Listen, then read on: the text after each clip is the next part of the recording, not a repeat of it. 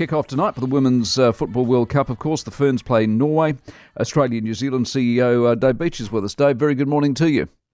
Good morning, Mike. As an event to this point, out of ten, ten, it's a dream come true. One, you could have done a hell of a lot better and you really should resign. What's your number? Oh, twelve. We're going well, Mike. twelve. Uh, no, we're, we're very happy with how things are going. Um, the energy's building. Uh, country's behind it. The teams are here. The uh, the pitches are ready. The stadiums are ready. And tonight's going to be an absolute spectacle for the country to enjoy. And is that the same story in Australia? Oh, absolutely. Yeah, no, Australia's ready to go as well. Uh, Stadium Australia will be a full house uh, tonight for uh, Australia playing their first match against Ireland, uh, and that theme continues throughout the tournament over there. Is your job now largely done? Yeah, look, we're, yeah, pretty much. Uh, firefighting is probably my job from now on. Uh, but yeah, no, the team have done a fantastic job. Host cities, governments, uh, host member associations, New Zealand football, they've all done a fantastic job in pulling together this mega event. So no, we're, we're ready to roll. You can't get past the ticket story. What's gone wrong there? Uh, no, we're good with tickets. So, um, you know, obviously Australia's uh, gone super well. New Zealand's about where we expect to be. But look, overall, we're now over uh, nearly one point four million tickets. It is going to be the biggest FIFA Women's World Cup uh, of all time, which is a, is a fantastic story.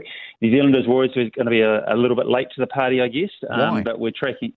We're, we're late buyers. Um, you know, typically um, for a mega event like this, you'd see thirty percent of your sales a month out, thirty percent uh, in the month leading up to, and forty percent once you've kicked off. So, um, you know, we've sold around three hundred seventy thousand tickets so far for New Zealand. To give you some context, the hugely successful Rugby Women's World Cup last year sold one hundred forty thousand. So, yeah, we're nearly three times that, and we haven't even kicked off. So, no, we, we're going well, and the momentum's building. And as we as we kick off tonight, um, and people see what this celebration is going to be all about, and um, get caught up in the uh, the spectacle of what of this unique event in New Zealand, plus mm. the, the skill and talent of all the players uh, on the field. Um, yeah, New Zealand's uh, really going to enjoy it. All these pleas I've heard. I've heard a plea from Grant Robertson, Minister of Sport. I've heard a plea from Infantino yesterday and his deputy a couple of days ago. Have they? Uh, have they, have they are their expectations unrealistic? All this pleading means they want more ticket sales, and fair, fair enough. Why wouldn't you want more yeah. ticket sales if they're there? I get that, but they seem desperate. Look, I mean, everyone wants full houses at every single game, and, and there's no no denying that, and that's sort of what we, we we would like to. So everyone's working towards that outcome. So I guess what that, that's what that message is about. But um, but as I say, you know, we're tracking well, and um, tonight's going to be a full house at Eden Park, mm. and um, I think that's really going to set the tone for the tournament. Given what happened at the Commonwealth Games in Victoria uh, earlier on this week, as an event to this point, will we be able to go, it was worth it, it paid its way, let's do it again, it's fantastic? Yeah, one hundred percent. Like, I mean, I think um, you know, the data that we're seeing in terms of international ticket purchases, overall thirty percent of the ticket sales uh, in New Zealand are to internationals.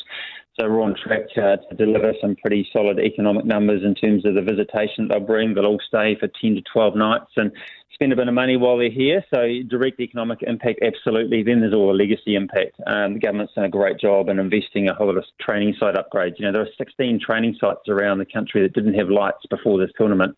Those training grounds will now be used by clubs for much longer hours uh, into the evenings.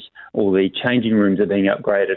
Um, those changing rooms weren't particularly used that well in a pre um, the upgrades. And so now we're hearing stories of now the women's teams using those uh, tra- those changing rooms that didn't before, and they're now staying after their game on a Saturday, uh, better team camaraderie, and um, and then yeah, spending some money over the bar. You, you can't put value on those things. No, I agree. You well, sold it well, Dave. Appreciate it very much. Dave Beech, who's the, uh, the FIFA Women's World Cup Australia-New Zealand C E O. It is seventeen minutes away from eight. For more from the Mike Hosking Breakfast, listen live to News Talk Z B from six a.m. weekdays or follow the podcast on iHeartRadio.